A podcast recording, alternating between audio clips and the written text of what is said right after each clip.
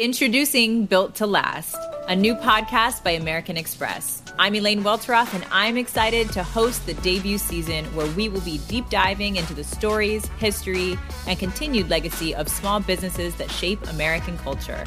Through these important conversations, we'll hear how the Black business leaders of our past have inspired today's Black owned small businesses and communities.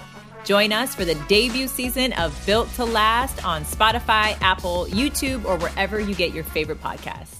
Support for this podcast comes from Microsoft Teams. Now, there are more ways to be a team with Microsoft Teams. Bring everyone together in one space with a new virtual room. Collaborate live, drawing, sharing, and building ideas with everyone on the same page. And make sure more of your team is seen and heard with up to 49 people on screen at once. Learn more about all the newest Teams features at Microsoft.com/Teams. Are we? Yes. Where are we? Here. Why are we here? Not entirely clear. We are misfits thrust into existence by random chance with no hints at all as to how we're supposed to make sense of it all. It's immensely bizarre. Here we are. Hello, everybody, and welcome to the Here We Are podcast. Today I'm in Sarasota, Florida, and I'm happy to be back at the Mote Marine Laboratory and Aquarium. You listeners may know one of the very first podcast episodes was Kim Hall way back when. Should go back and listen to that as one of my favorites. So I got a hold of the Mote Aquarium, and I I'm here talking with Dr. Tracy Fanara, who's joining me, and this is so exciting because I reached out. I had no idea. I kind of stay away from the news. I try to stay away from screens in general if I can. I've been trying to cut them out of my life. And I didn't know about this national news with this red tide coming in. And I just reached out to Mote and they just assumed I was, I was calling to talk about that. And, uh, and I just serendipitously happened to be here and you, the listener, will get to hear all about this stuff making national news coverage. And of course, on the show, we'll get to get a little more in depth than, uh, than just the little 30 second highlight you hear on, on most of the news organizations. But, uh, uh, for now, Tracy, thanks for joining me. Thanks for having me. And can you tell us, can you tell me and, and the listeners a little bit about your role here and what you do and, and, um, maybe a bit of your background as well? Because I saw, uh, within there something I wanted to ask you about your background includes storm chasing at some point. Yes. That's exciting. And I want to hear about that too. So, so introduce yourself. So, I am a scientist and environmental engineer. I got my BS, ME, and PhD from the University of Florida uh, in environmental engineering, doing hydrological restoration, which is stormwater treatment and design, basically promoting infiltration, recharge of groundwater table, uh, biological, chemical, and physical degradation of pollutants uh, prior to going to a natural water body. Like traditionally, uh, systems have been developed to prevent from flooding. So a lot of uh, directly connected impervious surfaces, which means that um, you know rain falls, it goes from your roof to your driveway into a gutter and then into Mm-hmm. a pipe system, and there's no chance for treatment whatsoever. It runs off super fast. Um, so you get that high peak, you get have Right. erosion. I, uh, I, I lived on, uh, on the uh, Pacific Coast Highway in Malibu for, uh, for a couple of years and I loved going in the ocean and they'd always warn you kind of to stay away from going into the ocean right after a rainfall. Right. So if you're really close to the water like that, you have very little choice unless they implement low impact development. Um, so like for that, it would be more like a stormwater vault or some kind of infiltration trench or something like that. So basically my role was to take, um, Alachua County and and model and retrofit what could be to try to get that hydrology, uh, surface and and sur- superficial, so everything underneath the ground, um, to where it was pre-development. So basically, the the ground and the hydrology would be as if no one built there. Um, and I was actually able to do it up to 90%. Uh, and the biggest uh, uh, parameter that was important was disconnection, just disconnecting from those impervious surfaces um, to something like a, a swale, rain garden, grass in general. So um, through that, for my master's, I, I was a storm chaser, but it's not the kind of storm chaser that it's not as cool. I didn't look for tornadoes. I mean, I would be pretty bored if I was looking for tornadoes in Florida. Didn't look for torn- well. I'm out of here then. I thought Yeah. I just wanted to hear I about know, tornadoes. I know. It was uh, hurricanes though, st- tropical storms. All right, all right. I'm back on board. Went for those, yep, because I wanted to see um, how well a certain uh, filter media removed uh, phosphorus. What what's that? A filter media? Yeah, so like, uh, so what this was was concrete uh, that was treated with aluminum oxide. But filter media can be a number of things. Like I have some in my office right now that's recycled rubber that they treated with with different um, different polar uh, chemicals to try to you know grab those polar compounds from stormwater and remove them from from your surface water, uh, making the water more clean on its way downstream. Hmm. So this must be. uh, I mean, what a what a terrific field uh, to be a part of right now because this is uh, humanity is is becoming a bit more aware of of some of the issues and some of the costs uh, uh, uh, done by the increase in modern civilization and different Yeah. technologies and different agricultural practices and and uh, this is I, I I'm uh, I'm from a, a kind of a smallish town outside of a little city in uh, named La Crosse, Wisconsin, and and my my parents are from my my dad is from uh, New Albin, Iowa, which is a town of like 300 people or something like that. I don't know, but I think it was maybe a little bigger when he was growing up. But he he'd always drive me by like, oh, here's where the old dump was. Everyone would just go and dump all of their stuff, and they have all this wonderful, you know, it's by the Mississippi and all this swampland, and Oh, they were wow. just completely. Yeah, oblivious to the, It's- and that's the way it was for a very long time, and and now we're starting to learn a little better. Yes, we are, but we're also growing. Uh, urbanization is growing, Right. our population is growing. So there's this constant struggle between environment and economics. Mm-hmm. Um, and that's something that we're dealing with here in Florida. I mean, we get so much rainfall uh, in Florida, but but at the same time, we're running out of drinking water in a lot of places because of how we're handling our water. Um, and then, you know, of course, we're getting things like algae blooms, like cy- freshwater cyanobacteria blooms that are a direct response of the ecosystem to high amounts of, of uh, nutrients in the runoff. It could be from biogenic material, but it's also from from fertilizer and from changing uh, the the water cycle and the hydro hydrologic fraction from groundwater to Hy- surface uh, water. hy- what's that word? Hydro. um, it just means uh, it sounded part- real yeah. fancy. So You didn't think I was going to ask for more details, did you? So- I was just going to let that one float right by. yeah. Okay, so water. The same amount that was here. Wait, what is this? Yeah. Water. hydrogen and no um the same amount that that is here today was here a million years ago. You know it's a you might have drank the same drop of water that that george washington did. Gross. yeah so so when i tell kids i'm like isn't that cool? And they're like ew. I'm like well that's the way the world works um but Hopefully, I mean, you could have drank the Hitler water too, though. so Right, it's I not like, don't you know, tend who to knows? bring they tend to find me anyway so Maybe not the best i already have red tide to deal with like, Well, I mean, it was just like such a weird as as as Stephanie, the communications director, is like panicking. You guys got to see how like, red his face is right now it's hilarious I know. Well, I did. I wanted to see the look on your face when I said that, and now the look on my face is much way better, was way better. I think you win this one. I was, I was, I mean, it's just like that's such a that's such a little kid thing to do, Right, like the, of this very. Uh, uh, but there's all like I don't know, whatever. It's like all sorts of bacterias run through the water and everything right, else. I don't know. I just I like your silly George Washington reference. Okay, My so face hasn't been this red in a long time. I really gotta know, I feel stop. pretty special I, right I really gotta stop dropping those those bombs on on the air. Anyway, we're having. Okay, so anyway- how much fun are we having right So now? much though? fun. Be, be, be totally, totally. Okay. This is a nice break, honestly, from from the other interviews that we've done, because we usually don't laugh when we're talking about my work. Um, but okay, so for hydro- hydrologic fractions, right. so so the amount of water that used to be in our groundwater and the superficial aquifer in the in the in the deep aquifer it, was substantially larger than that that runs off the surface.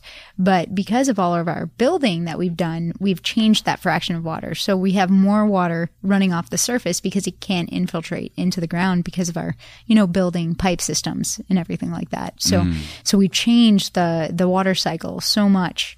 Um, and so trying to fight with it to, you know, restore what was, um, to, to kind of, uh, sustain the environment as we know it. I mean, it's really the only, only thing that we can do. And we saw, you know, we were in a state of emergency because of two algae blooms. Um, and I'll talk a little bit about, um, red tide, but first, you know, because we are talking about stormwater and freshwater cyanobacteria blooms are direct response of that, that fertilizer runoff, that, that change and shift in the hydrology. Um, we get these blue green algae and you might have seen it. It looked like jello, man. I didn't. I I just went down yesterday to the Keys, hoping I'd sneak a peek. I didn't see any anywhere. No. Maybe, maybe uh, you'll you'll have to point me in the right direction or something. So, try to take yeah. a peek on my way out of town. apparently three weeks ago it was like it was thick um i went over to the Caloosahatchee on on saturday um and i went into the little canalways broke into someone's backyard and i was giving a piece to camera because we were making a video. And i was talking about how people like it, this isn't just one it's not just agriculture. It's not it's not commercial. It's each and every one of us. Um, Yeah. every time we put fertilizer on our lawn during a rainy season people downstream are affected you know, you might want your green lawn, but but what for what? Uh, yeah, people's stupid green. I know, and the lawns. thing I is- mean, I don't. I, I mean, there's there's a lot of there's a lot of things and problems to prioritize in life, and and you know whatever you got to pick your battles, I guess. Yep. But like. It's eh, the- like who cares I about know. a green lawn? I've, I just never understood that. it's the number one crop in America, and Yeah. it produces nothing. Yeah, right. It- I mean, I'm just- not, you know, hating on our what yeah, our I traditional mean, values at all. but right. it's just the tradition. at the same time, I see what these people downstream are dealing with now. I mean, it doesn't take much. Uh, this is this is uh, we we love talking about the ecosystem on the show, and this is going to be such a great episode. But I, you know, I I watch. Uh, uh, fortunately, um, you know, even animal documentaries and things like Planet Earth and whatnot are are are working toward educating people. And I was watching. Uh, there's the new Planet Earth two came out recently, and there was a there was a sea episode. Uh, where there was it was uh, the the underwater like kelp or something like that that that basically like makes a ocean forest Right. essentially and then um and then it and then it's just full of rich life and there's fish uh, swimming around and just all sorts of life is nourished by this kelp. And then the, there's sea urchins in there that eat the kelp and and there's turtles that eat the sea urchins and there's this delicate little balance and blah blah blah. And then people were hunting turtles for some amount of time and the sea urchin population got out of control ate all the kelp and then this became uh ocean desert uh, where um, meaning there's like kind of no life, no Right. plant life happening there, or very little of it, and now it's no longer this fl- flourishing ecosystem. And then you know they they design a few laws and regulations which people sometimes don't like to hear about. These are sometimes inconvenient, and uh and you know no one likes being told what to do and you know too much government oversight or whatever but they you know they implement some regulations. The the turtle population comes back starts eating some of the urchins the kelp or whatever. It, it probably wasn't kelp. I'm embarrassing myself right now but my face isn't red right now so Right. i'm doing fine enough. Um and and uh and and then this this flourishing life Right. uh comes back. mean- and and this is this this is good for everybody. More more life is is in general uh good for anybody this flourishing ecosystem. And this is i mean it's one thing to be like let's if we get rid of these these regulations look the look at how good the turtle hunting business is doing. Man, it's right. doing terrific right now. And they'll point at that as, as some statistic of economic growth rather than seeing the bigger picture. Right. And so this is, Some people call is- that optimism. Right. and so this is uh, this is one of these things that you know again I think this is very Yeah. very new to humans Yes. trying to really understand these The these small little because most Yep. people wouldn't even know like turtle hunting was a thing let alone that it made an impact. Right. And the amazing thing about Florida is that economics and health of the environment are directly connected. So there is no division between pol- politics. There's mm-hmm. nothing because everybody benefits when the environment is in good shape. Right.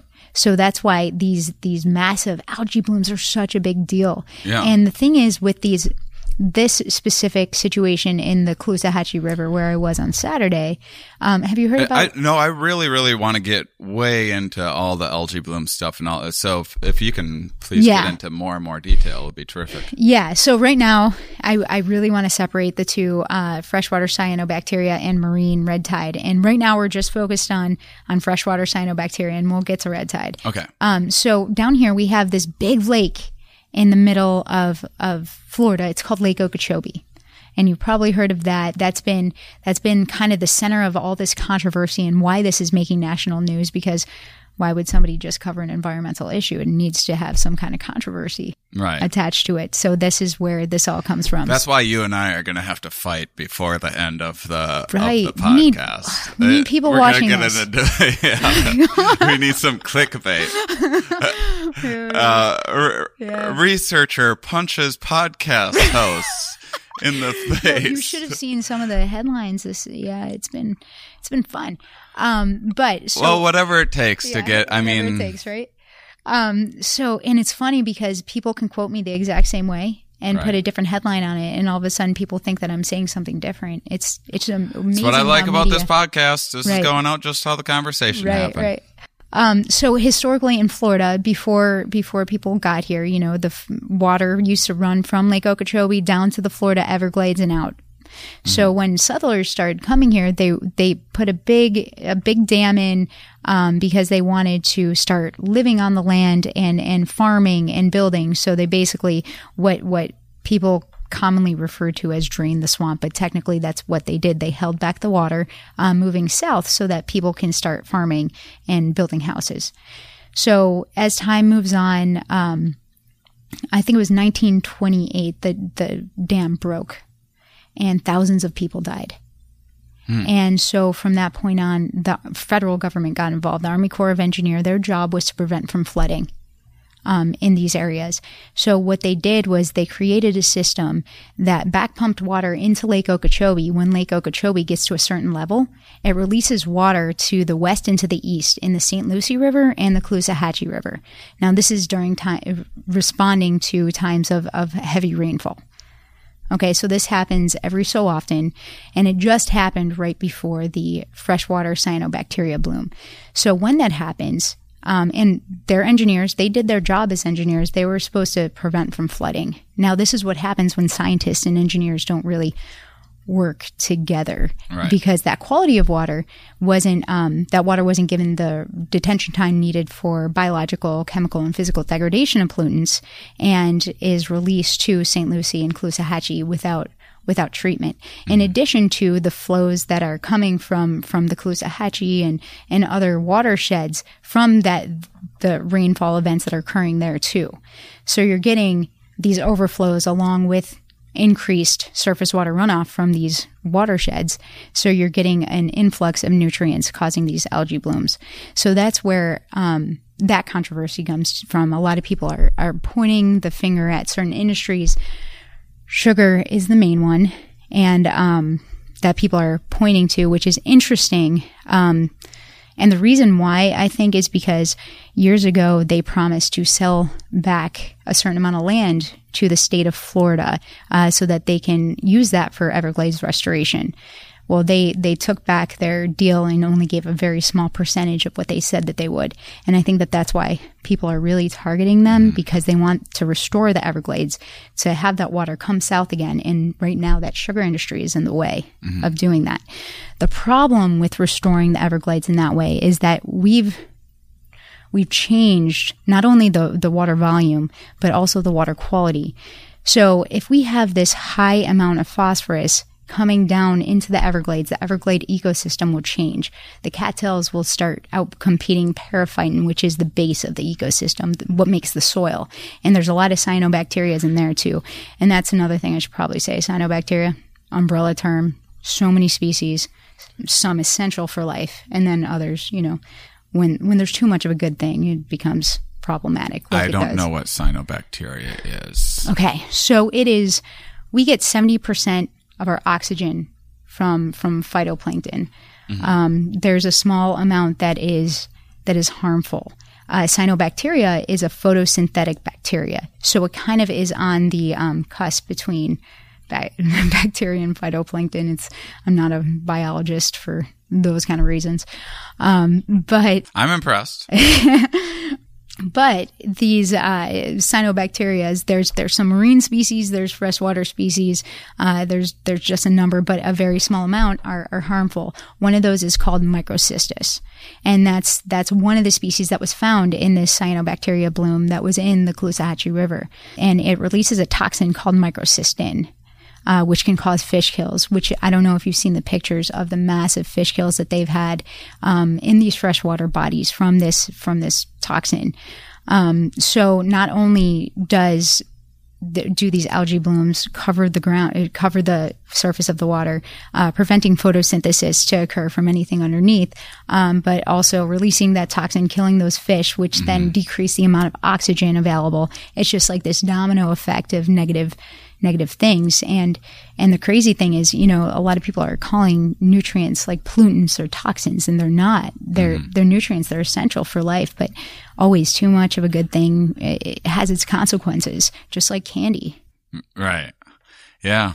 I quit eating candy like two months. I have a real candy problem. Me too. Myself. Me I too. have a real, real candy issue. So I quit. So I'm doing my part on having less sugar. Right. To, for, for You're doing your part for the- Yeah. Yeah.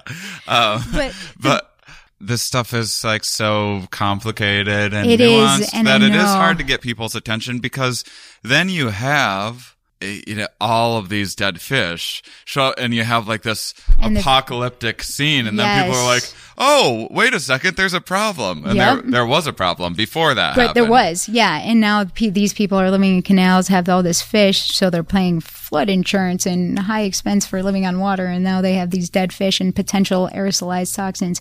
It's a it's a mess. But um, the big thing, like the reason why I started talking about sugar, is because um, it's estimated that that, and I don't know what the the water quality, their their nutrient load would look like, but um, as far as for per volume, they only contribute two to five percent of that overflow volume. Um, the rest comes from the north, uh, which is like Orlando and the whatever else is up there. Um, so so that's interesting that people are targeting sugar um, for that. Now, do I think that you know there needs to be stricter regulations on agriculture? Yes, I think that they should adhere to the same uh, kind of detention. Uh, 100 year storm, 50 year storm event that, that other locations have to. Um, they are pervious surface, so your water is going to run off a lot slower. But right now, they have a choice whether to implement these best management practices or to monitor the amount of nutrients that are going into um, this water body uh, into Lake Okeechobee or runoff from their their to make sure that they're meeting that requirement. So if they put in these BMPs, they just assume that they're meeting that requirement. I know that they did some monitoring in the beginning, but I'm not sure that they're keeping up with those, the maintenance, the monitoring. So if I were to suggest some improvements for agriculture, that's where I would start. Um, I don't know all the details about their monitoring. Um, however, from what I understand, um, I see some room for improvement there. But I see more room for improvement in our urbanization, how we're handling water um, on Right. a watershed level. Yeah, I mean, I can see why a place like Orlando. I mean, there's a lot of concrete. yeah, a lot of right. concrete. Um, and I mean, it's a majestic place, but uh, a lot of concrete. A lot of Um, lines. I, a lot of lines. Uh, but that's uh, that. uh, That's. I mean, as people are becoming, um, you know, a little, or are trying to care more about the environment too. That's the other important point is that there's a lot of people just jumping on some not terribly well informed uh, information out there. Poorly informed information. I'm not sure that made a whole lot of sense, but whatever. But the, the, the point, the, close enough the the point is is that uh you know people will be you'll hear a lot of agriculture also gets targeted in strange ways there's all sorts of problems like They do. like pesticides with bees isn't it so, like that could be like this huge issue That's But- another thing. but there but there's but then there's like genetically modified stuff where it's just like well what do you mean genetic like that's not a thing. That's Right. not like a everything's genetically modified. But you hear people having like these fears and like attaching You're to right. these like, oh my god, it must be this genetically modified stuff that's uh, killing every. And it is, and and I mean like I'm I'm talking out of my uh, my ass a bit too right now because I mean I it's Well, not yeah, like- it's such a it's broad so hard to be It's- uh, so uh, uh, informed about every little Yes. aspect And- in life. Yeah, and genetically modified. It's such an umbrella term, just like cyanobacteria. So it's like Uh, some things, you know, if we didn't genetically modify, we wouldn't be able to feed the world. You know, we have these increasing populations. When but, you have a kid, you've genetically right, modified you- yeah, an, yeah, an it's very true. Today's rest from attention fatigue is brought to you by the Quip electric toothbrush. Go to getquip.com to find out all about the Quip electric toothbrush. It has changed my life. You know why? I don't need to think about it anymore. You go to the store, they're going to try to sell you a million different toothpastes. Most of, oh, whitening. I want whiter teeth. And then it has abrasives in it that can be harmful to your teeth and chemicals that don't work. You want to go to your dentist every six months is what you want to do. And you want to keep your mouth healthy using a Quip electric toothbrush, which monitors the amount of time that you're using it. It gives you feedback so you know when those two minutes that you're supposed to brush are up and you're brushing for that length of time and not longer. It's gentle on your gums. Some electric toothbrushes are too aggressive, too abrasive. And it also delivers refills to your door. That's the number one thing. No more thinking about it. I'm not marking my calendar. I'm not worrying about adding it to the grocery list and squeezing every last little bit of toothpaste out like a toothpaste junkie because I can't, I need one more hit of toothpaste because I keep on forgetting to get it at the store and, and not knowing the right brush to get and when and all that is over. It's delivered to your door every three months without you having to think about it any more. No more toothbrush decisions for the rest of your life. A little tongue scrubber. That's a new habit you can build. And I've been flossing more. They don't even have, haven't even mentioned flossing. This isn't part of the sales pitch, but I started flossing more because I'm like, well, I'm already taking better care of my teeth. Let's go all the way with it and build more of those good habits. This is the snowball effect of positive habits that can start happening in your life, starting with something as small as getting yourself a proper toothbrush, a Quip electric toothbrush. And, uh, you know, you can do all the research yourself. This is why it's been backed by 20,000 dental professionals. Quip starts at just $25 if you go to getquip.com slash here we are. Right now, you get your first refill pack for free with a Quip electric toothbrush. Get your first refill pack at getquip.com slash here we are. But yeah, there was something I was going to say. Oh, yeah, when it comes to pesticides, I did do a couple studies with USGS looking hmm. at pesticides and how they affect monarch reproduction. Um, We're also, I'm actually working on a filter media to remove pesticides from surface water because traditionally everybody's been worried about the nutrients because of the cyanobacteria blooms. So um, I wanted to remove the endocrine disruptors, the things that might cause reproductive issues in fish, coral reefs. Um, so I just okay, a- uh, so these are uh, this is like getting into the nerve system or something, uh, the- right so so it's crazy because if you if you really look at endocrine disruptors if you go to a store and look at anything you buy, like lotion, face wash. Look for something called parabens, methylparaben, butylparaben, um, etc. The the word paraben at the end. You realize that they're all over the place. This is going to be an episode people are going to have to listen to twice. I know. I'm sorry. This is kind of No, how my is- brain works, though. No, like, no, this is in a good way. But- I meant that in a good way. Yeah, and the thing is, all these parabens do is extend the shelf life of the product, so it saves them money while causing potential har- harm to to the general public. Like it's crazy to me that that that's okay. Yeah. Um, but the thing is, like once they well, I don't want my shampoo to expire on me, though. was that was that an issue that that solved? Anyway, I Yeah, get that probably- distracted. yeah, you're right. I mean, Like, there you was go. that a big I- Yeah, problem and you buy organic stuff and it goes bad so fast. I mean, it's all this know. balance, you know. Um, but I don't think shampoo was going bad before that. No, I don't think so. think and they, they don't really use too many like- parabens in shampoo Oh, either. okay. It's like sulfates is the issue there. And it's Again, just, don't know. I don't have a clue what I'm talking well. about. yeah, I know a little bit about a lot of stuff. Um, but back to that, yes. So pesticides are also a problem. The reason why people aren't talking about pesticides right now is because pesticides would kill. Um, if pesticides, herbicides would would, and the most common down there is atrazine. Um, it's an herbicide, and it would more likely kill the um, the algae bloom instead of Mm-hmm. actually feed it. So that's why people are really focusing on. I don't know if they know that, but but I I. I, that's my that's my assumption of why people are really focusing on the fertilizer instead of the insecticides. However, people keep on saying pollution and toxins when um, yes, pesticides, herbicides are toxins, but they're actually killing the bloom and the nutrients are anyway. That's just kind of a personal pet peeve. Well, this is an interesting um, time in human history, or maybe every human Yeah. always thought that in every period of time. Maybe they were all interesting. Maybe all of time has been interesting, but what's different is is that there uh, traditionally these big um, kind of evolutionary changes and these um, equilibriums that uh, that uh, happen are some new species is introduced or something like that and it takes off and it and it kind of changes everything really uh, uh, rapidly but then it's uh, but then things kind of stay the same for a very very long time uh, Which in- brings in us to most a red cases tide, actually.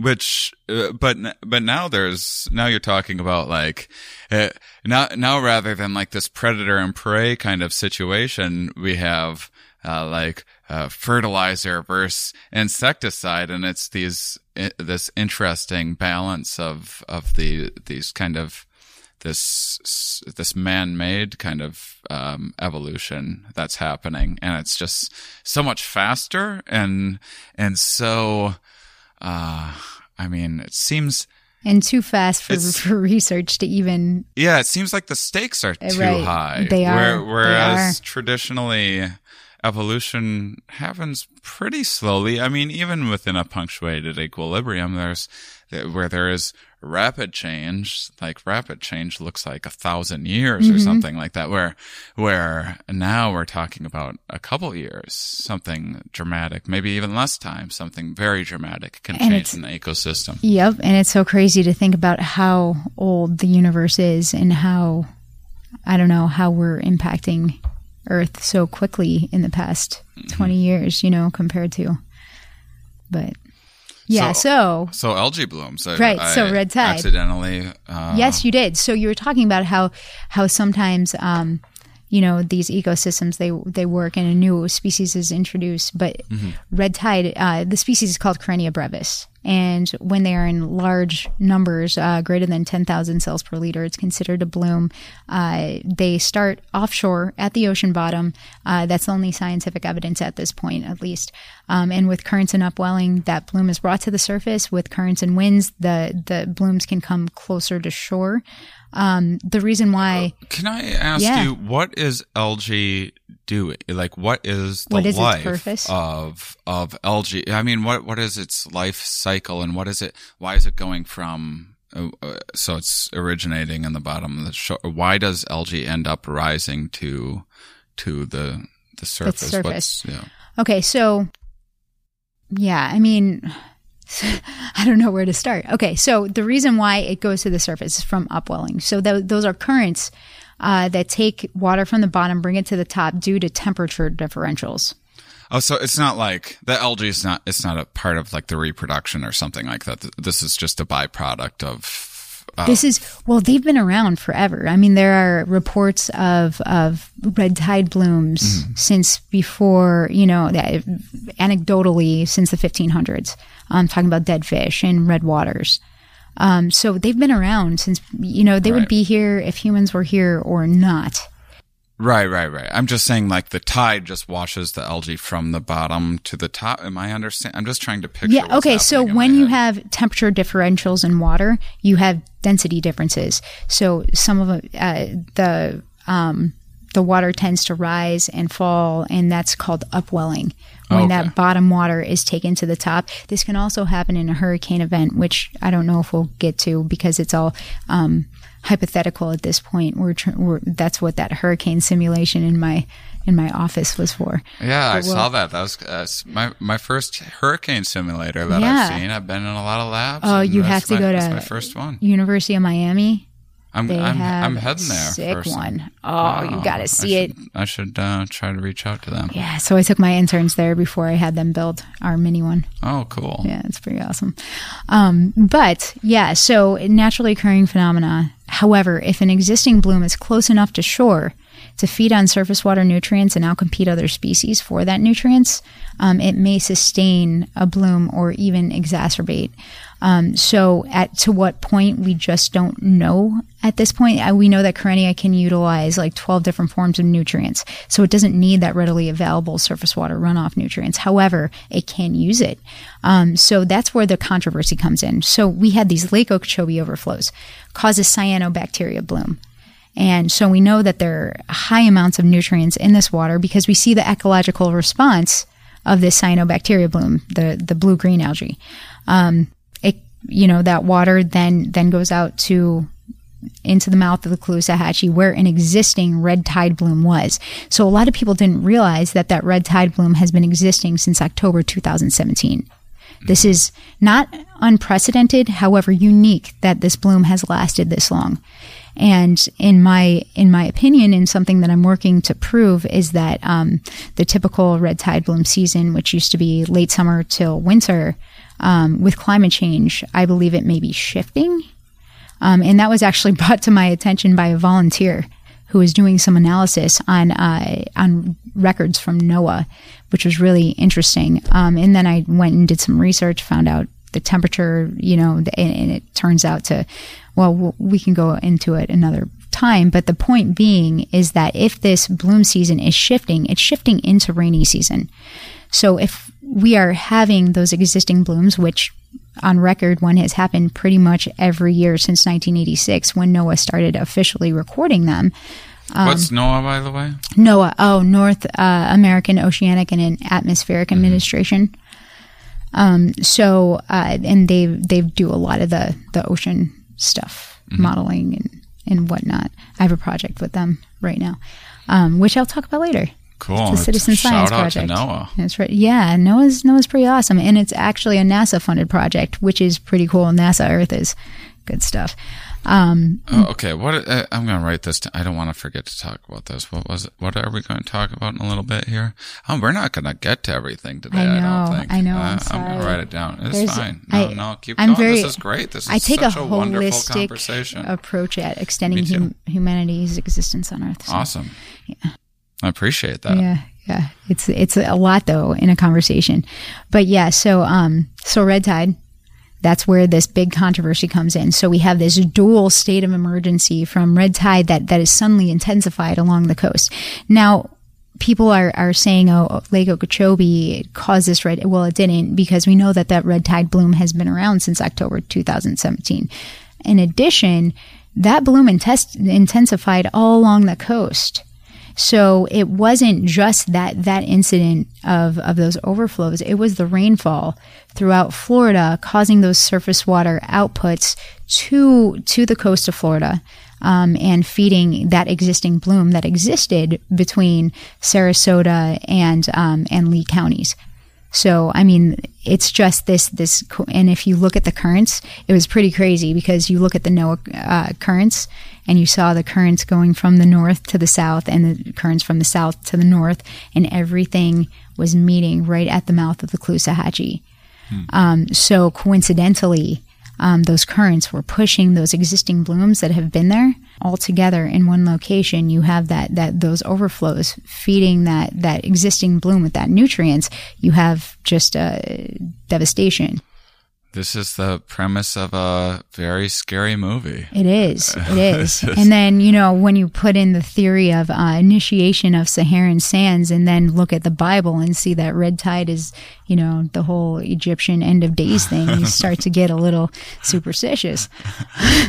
Uh, what what kind of sea monsters should we be bracing ourselves? I know. for I was be- to be thinking about that. I was thinking more like, um, like demonic, you know, Oh yeah, you think demons? I'm Yeah. going sea monster. I know, but I feel like- sea monster in my head. Is that too is Like too easy? You Godzilla? think? Is yeah, Godzilla- yeah. kind of like a Yeah, Godzilla yeah. sort of thing situation. Yeah, no, totally. happening. But how would Godzilla get from Egypt to the Gulf of Mexico? I mean, this Oh, just happens in the Gulf of Mexico. Boy, I haven't even worked out all the details Right, yet. And then right. it's and then if it's screwing up its oxygen level with the right, algae right, right. Uh, because we, need do to- have very low oxygen right now. In yeah, fact, it's not the best environment for a Godzilla. okay, I think we should change. We, should we were almost too much fun. We almost we almost enjoyed ourselves Yep. too much. We Yep. should really reel it in here. right, right. that's, that's what what I I wake up each day and I'm, I look in the mirror and I'm like Shane, don't you have too much fun today? That's Yeah, what I tell myself. You got to yeah. keep an eye on it. Right. Um, okay, so fun. so yeah, so you have this. So you have uh, all of these algae blooms coming in together in this end times Right. scenario. scenario and then where you see, see I? Mm-hmm. mean, it has been devastating. I mean, and it's so hard because we know this is doing doing shows here. I mean, this is Oh my god, everyone. I, I was completely oblivious. Like I said, don't watch it. I I fly into town and and uh, and then like everyone's just talking every single Right. and everyone's got an opinion Everybody. and everyone everybody. Um, and the thing is, like, you know, we see all these fish kills and, and then dolphin and sharks for the first time sharks and, Mm-hmm. And, you know, like- sea turtles. I mean, everybody loves sea turtles. Well, but aren't there like beluga whales or something like that? I have not Some- heard or- of, no, whale shark. You're thinking of whale the? shark? Oh, is it whale shark? Maybe. Yeah, Yeah. something like that. Um, yeah, and but the crazy thing about red tide is that the toxin, when it's released, not only does it cause harm to aquatic life, but it can also aerosolize. So it can attach onto sea salt particles in the atmosphere, and with winds, move on shore, causing respiratory irritation mm-hmm. in healthy people. So coughing like an itch on the back of your throat. Um, but for I've seen some people wearing masks around. Yep, so, that's yeah. why they're trying to filter out the the particles in the air and hopefully filter out the toxin. Um, but for those with asthma or COPD, this can be very serious. Mm-hmm. Um, so that's why our best defense up to this point, because it is a naturally occurring phenomenon, has been to alert the public of where these effects are, so that they can make healthy decisions when going to the beach.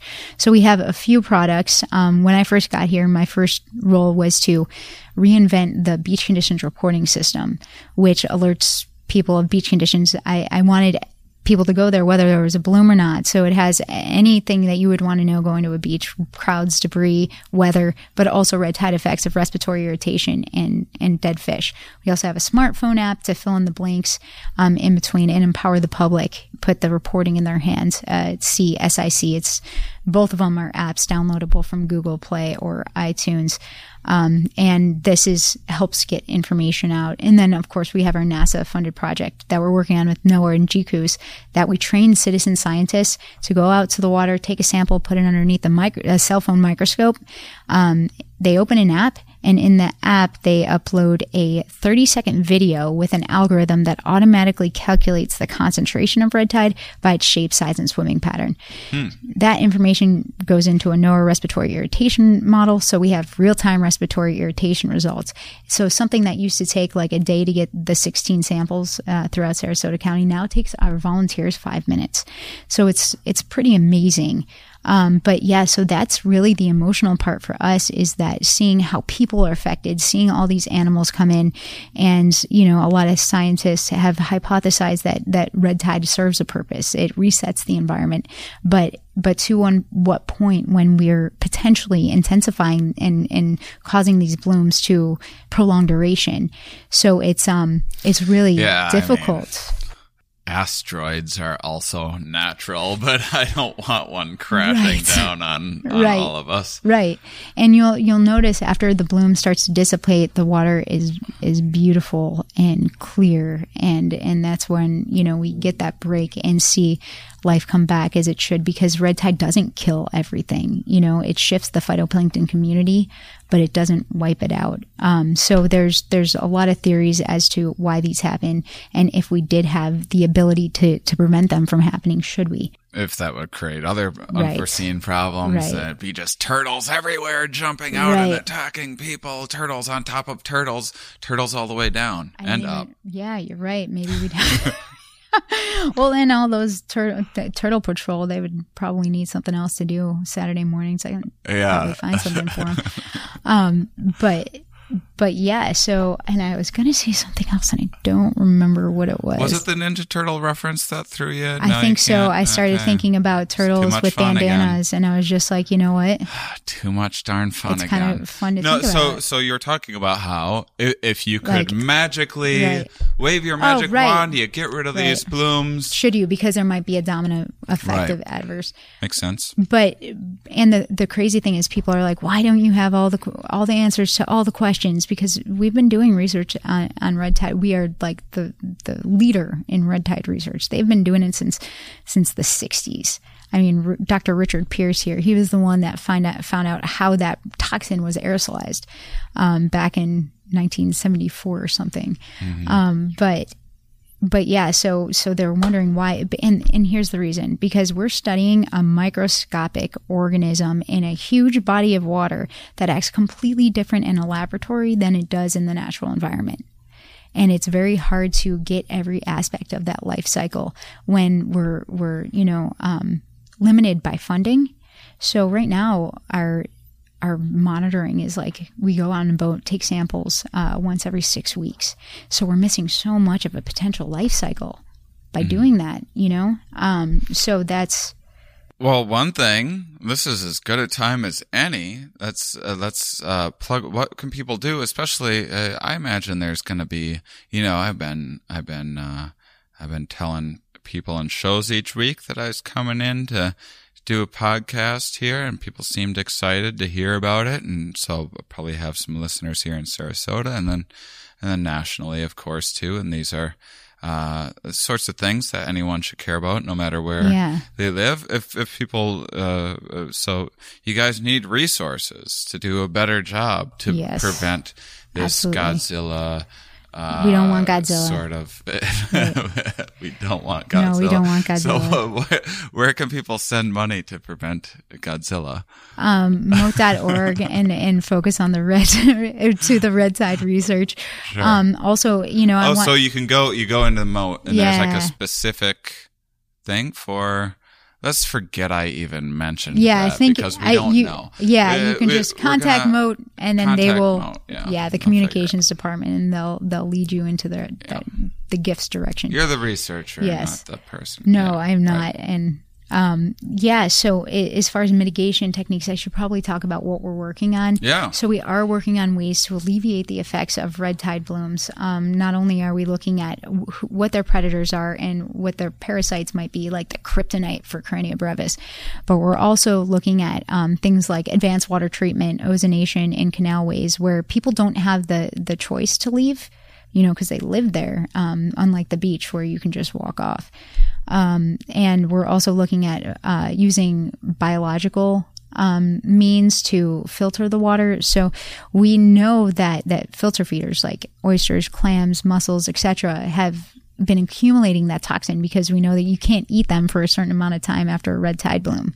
So if they're accumulating them, they're taking the toxin out of the water. So my idea was to use these structures, put them out in the water, and allow um, them to be colonized, allow things to attach onto them, and filter out the water, promote um, this this life of potential Karenia filter feeding uh, habitat. However, um, and and I think that they would work great for low, medium, and in the beginning of high concentrations. Um, but when we start to get to over 30 million cells per liter, um, not even the filter feeders can survive through that, which is why we have to go to something like like advanced water treatment, ozonation. Of course, we're not putting ozone into the water body. Um, we're taking water out of the canal, putting it through two contact chambers and back into the ocean. So so no organisms are exposed to the toxin, the toxic ozone.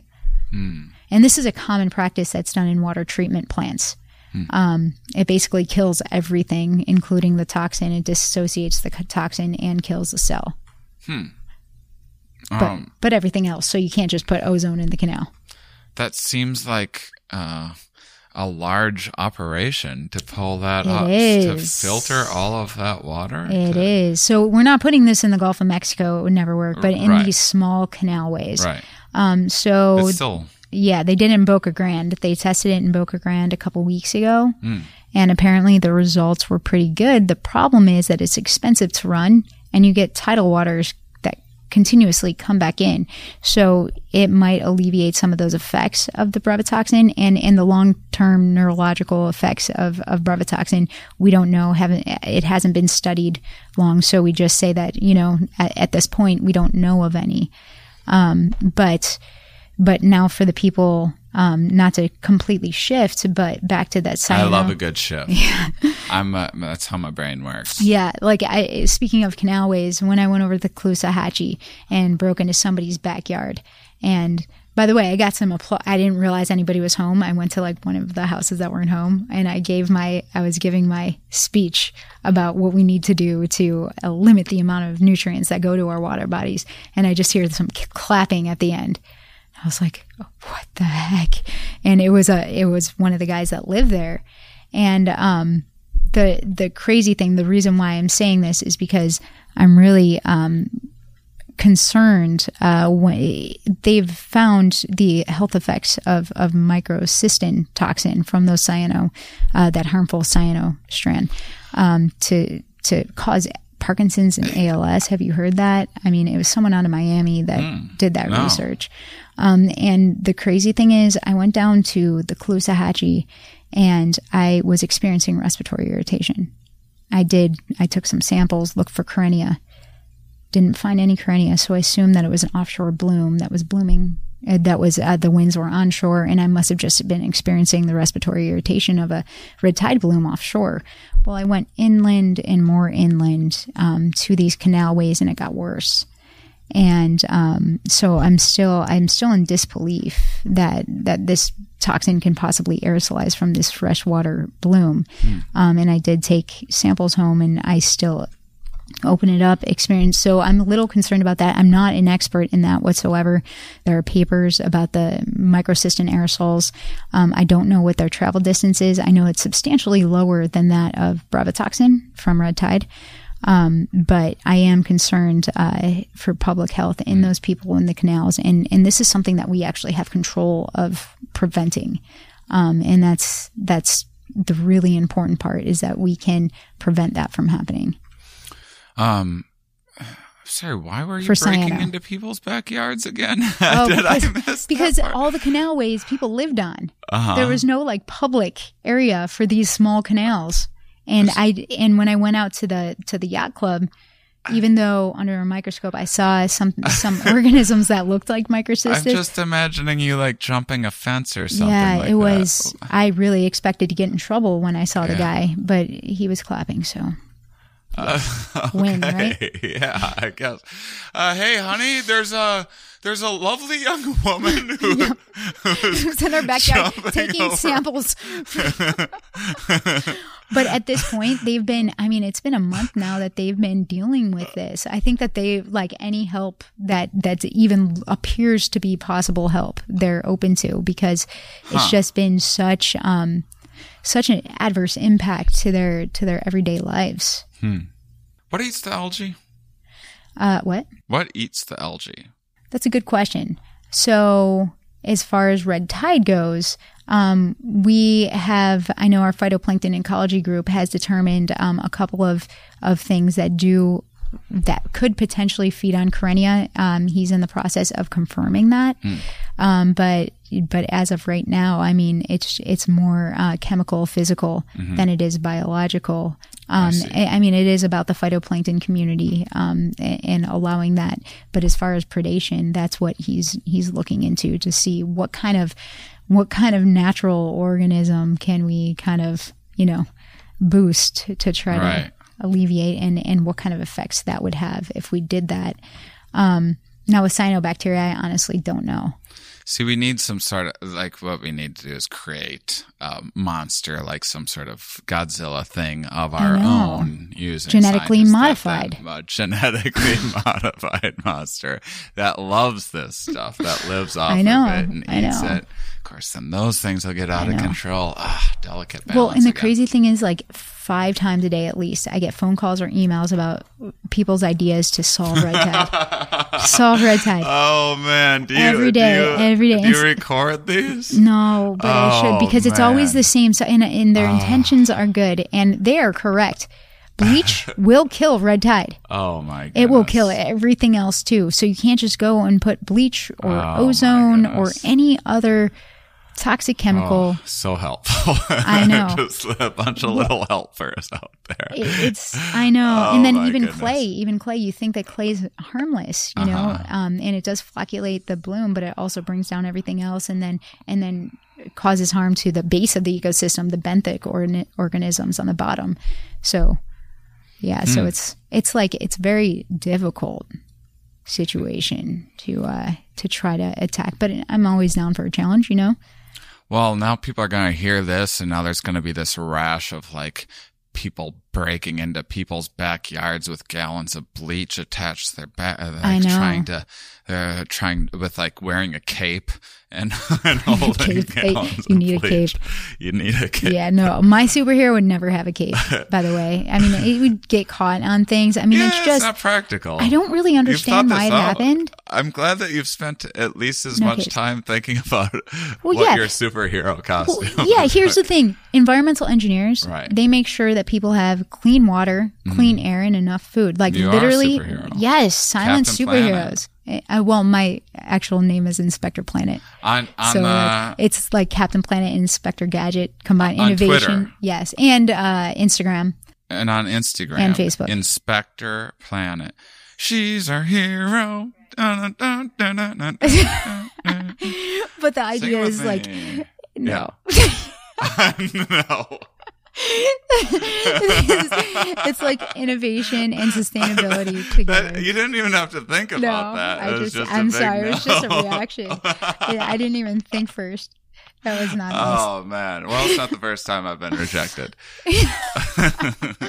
so, um, if if people, so people they want to do good, Right. they're calling in, they want to save Yes. the day. Yeah. What I mean, what can people? And we do, Do. appreciate innovation. Um, honestly, help, help, um, re, you know, uh, report on CSIC, CSIC, um, any kind of effects that you have. But, but that app doesn't just allow you to report red tide. It allows you to report, uh, cyanobacteria blooms, odors from, uh, potential wastewater overflows, for example, um, wildlife fatalities. That tells us a lot about, like, this is my dream. I want a mobile lab. And I want to like go to these places where these environmental events happen because I want to know first before the media gets there and do some preliminary testing to find out what's really going on and the best way to to attack the situation. Well, this is absolutely one of the very exciting things about human progress. Not that there's not many. There's many, many interesting, wonderful things that humanity has done and continues to do. But, um, uh, the decentralization of information, especially with the internet, the the way that uh, you know we we now don't have to get all of our information from the the the king or the the town wizard or whatever it might be. Everyone can be involved in in getting apps, taking pictures, making reports, and all of this. Uh, uh, th- this is helping. This is a way that helps you guys more than Absolutely. uh, more than you could do on on your own. Yeah, as I said, we're limited by funding and and manpower. So the more data we have, the more the more results that and more analysis that we can perform. Um, so uh, we we got to start wrapping up. I feel like I could talk to you all day. This is wonderful conversation. I I will. You, you absolutely have the opportunity to um to uh any closing words or any any little uh wrap up any open loops that we may have left that I that I'm not remembering. I think we did a pretty nice job. Um, but also want to make sure get all the plugs in for Mote and any any projects that you have and reminder about the Instagram and Twitter and everything else that people can follow. Awesome. Yeah. So my Instagram and Twitter is Inspector Planet. Um, Come on. down to zero. yeah. yeah, yeah, yeah, Ah, gotcha. All right. Um, yeah, so that, um, of course, Mote, if you're in, in Sarasota, please stop by, um, support our research, I even if it's just a Facebook like, um, that's helpful. Um, we need all the support we can. We are nonprofit scientists. So every, the reason why I love working here is because every single person here, we're not here for the money. You know, if, if you're a Mote scientist, you're here because you really want to make a difference in the world and that's that's what I think is amazing about this place is that there's so many people that just really want to do good. Um, but also, uh, you could see me on uh, season five of uh, Awesome Planet with Philippe Cousteau, and um, and yeah, and Animal Outtakes on ABC. That's awesome. Well, thank you, Inspector Planet, for joining us. Um, and uh, Tracy, if if people um, want to find you, uh, is it at Inspector Planet? Yes, at Inspector Planet, no Okay. spaces. I don't do the Instagram Yeah. thing, Oh, so you I don't know how it works. fun. It's pretty, I don't. I'm not a picture awesome. taker. Yeah, and I didn't think I was either, and then I realized that it's What do I do? How do I do it? What do you Instagram in? What what like I go to your Instagram. What do I, what do I find? What do you? How does how does Instagram? Should I just look it up? Right so now? the cool thing about Instagram is that I mean Tell it, me it has it. a Snapchat. convert me. Um, yes, I will convert you because it it has like a Snapchat tool, like where you can do an Instagram story, so you can take little videos. And um, for me, you know, I have red tide research on there, and my trip to um to the Subaru telescope in in Hawaii on there, and um and just different uh, my internship uh, I had like 12 interns this past summer. So, so our experiences and our projects that we, that we tried to tackle. Um, so it's, I really like the story aspect. Um, a lot of different hats being modeled too. If you guys are deciding what kind of hats you right, right. I am big on snapbacks. I am you got uh, there's a helmet situation that happened. That's a helmet situation. Right. That was the, that was the Subaru telescope. Yeah. Those are the, the nostril, the oxygen isn't very attractive, but you know, All right, and and you don't you don't uh, Instagram hasn't. This is what I'm worried about. I I have a I have poor self control issues. I'm worried I'll get on the Instagram. I'll start taking some pictures, and I'm just gonna be a slave to the to the Instagram. I'm gonna be snapping around all all day. I'm gonna everything else in my life's you know why apart. it's it's so much better than Twitter. You have to keep on keep on posting stuff. You know, it's constant. Mm-hmm. Um, with Instagram, you could post once a week, and it's fine. All right. Yeah, like I'm. That's why I like it because I don't have that kind of time. Oh. to like be and I I was great with Twitter While Mythbusters I was on the show Mythbusters The Search and while that was on I was I was big on Twitter and really following up with it um, but it's it's hard to keep up with um, whenever someone tags me or anything you know of course I write back but to be constantly on there it's kind of tough when you're doing both research and outreach and and everything else like I'm doing like Instagram's easy Awesome. yeah Well, Did I convince you? I maybe I've been going back and forth. I've been talking with friends about deciding. I you don't have a character limit of- either I'm I'm phasing out of both Facebook and Twitter okay so you're phasing out of social media in general in general. Yeah, that's And probably a good I idea. Felt healthier, Right. Since Right. that, That and screens. time. Yeah, trying Yep. to keep away from them. I just feel better. I try to do the same thing with candy, but I have like a ten. Oh, it's been good. My energy levels and blah blah blah or whatever. I mean, it's it, it might just be a placebo effect. I don't know, but I just feel I've been doing less sugar lately. Been taking care of myself. It's been summertime. It's been good. yeah, me too. I have um, a giant bag of Jelly Bellies though in my in, Oh right here. man, right here. I love jelly I love bellies. Jelly Bellies, What do you- and I like those gummy frogs. Those are my favorite. Gummy frogs. I'm Yeah, they're like have the the Haribo. They have the marshmallow, and then the you know. Mm, yeah, I know what you're talking about. Yeah, I know some just- people aren't a sorry, I just fan. I'm lost just- a little bit of respect for you. Right, I'm sorry. okay. I'm sorry. I'm I just- mean, I'm gonna stand you'll by my decision. some jelly bellies. Right, It's that gonna take supernatural. uh, it- yeah, supernatural. That when we weren't recording, for so there's just not a bizarre reference. Right. I asked a TV show that Tracy is watching for sound check. Supernatural, everybody, check it out. Um, right. it's embarrassing. I have. I don't know what what is it like superpower stuff. It's like two brothers taking, you know, saving the world. Kind of like I do, except they're saving it from demons and I'm saving it from ourselves. Oh, okay. Well, Yeah. fair enough. Same thing. Uh, It's like well, the story of my life.